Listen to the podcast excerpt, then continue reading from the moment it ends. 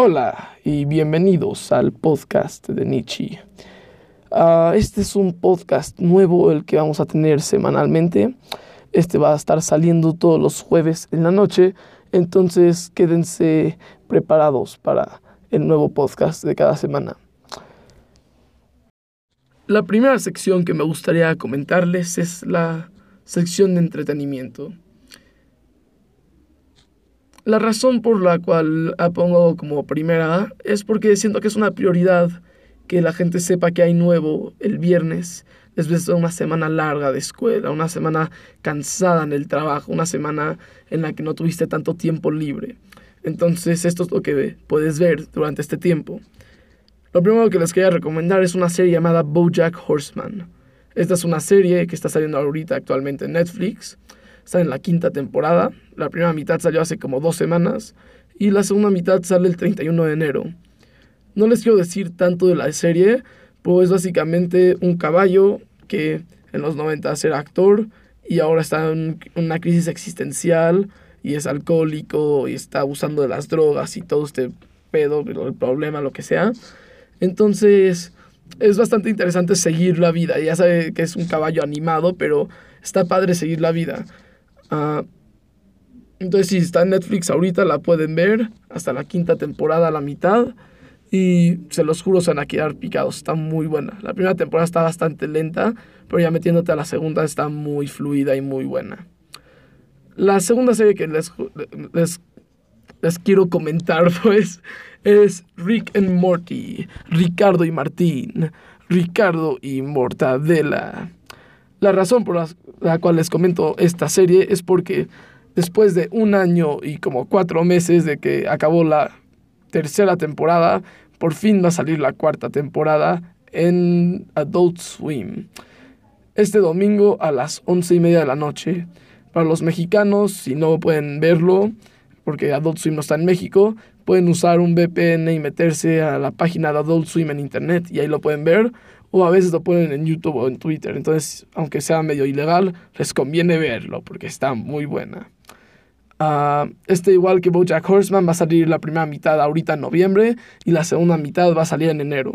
Mucha gente se ha estado quejando de este cambio porque piensan que va a estar de flojera tener que esperar dos o tres meses para ver la, la siguiente parte de la misma temporada.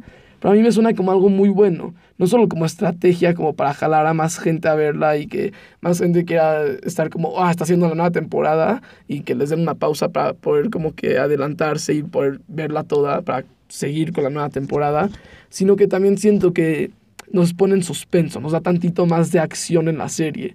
Se siente más fuerte que nos den un clímax y luego que no nos saquen un episodio por un buen rato, hay que nos den un clímax y dos minutos después ya estemos viendo, o sea, la explicación.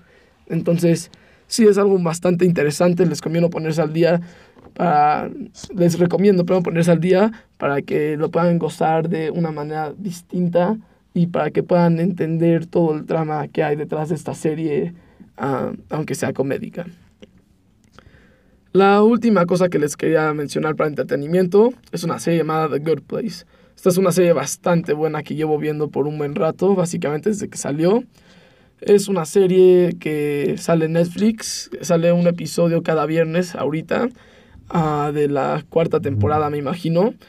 Y la verdad no les puedo decir nada de la serie porque o sea, si les digo lo que pasa en el primer episodio, en el segundo ya básicamente se lo estoy spoileando. Entonces básicamente lo tienen que ver, o sea, las fuerzas. Y no quiero sonar como alguien que se los está empujando, pero es una serie bastante buena. Para que sepan lo bueno que es, está hecho por los creadores de Brooklyn Nine-Nine, The Office, Parks and Recreation, uh, Kimmy Schmidt, o sea, es certificadamente buena y tiene muy buen diálogo, muy buena historia, muy buen guion. No, no, no, casi no le puedes encontrar ni un error a la serie. Otra cosa que hace esta serie muy padre es que obviamente ya grabaron los episodios hace rato, pero ponen datos actualizados en postproducción como narrados encima. Como hay un hay un este personaje que le va a los Jaguars y este en uno de los episodios le dicen que se lesionó el coreback y pasó hace como tres semanas cuando se lesionó y no y habían grabado la serie para entonces. Entonces como que le meten mucha postproducción y muchos datos muy interesantes que que le da tantita más de chispa y te sientes más conectado con la serie. O sea, obviamente ya lo grabaron hace rato, pero sientes que sigue pasando ahorita actualmente. Entonces está muy bueno seguirlo. Entonces les recomiendo ver eso. Y ahora nuestro nuevo segmento, bueno, todos los segmentos son nuevos, pero nuestro nuevo segmento, ¿qué hizo Donald Trump esta semana? ¿Qué hizo Donald Trump esta semana? Bueno, pues Donald Trump cambió su residencia de Nueva York a Florida porque al parecer en Nueva York lo están tratando mal. Pero a mí lo que me interesa no es que lo están tratando mal en Nueva York, sino que de todos los lugares a los que se pudo haber cambiado la residencia justo fue a Florida, el lugar más republicano y más judío de Estados Unidos. Vale, pues otro segmento que vamos a tener cada semana ah, va a ser una aplicación que yo les voy a recomendar para usar cada semana. Bueno, en este caso va a ser un juego llamado Twisty Road es un juego bastante normal.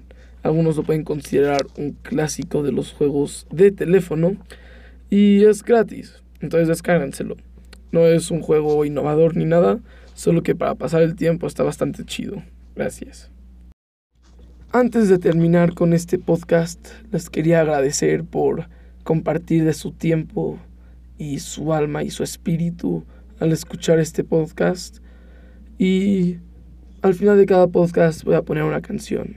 Entonces la canción de hoy va a ser The Night Chicago Died de una banda, de una banda llamada Paper Lace. Hasta luego.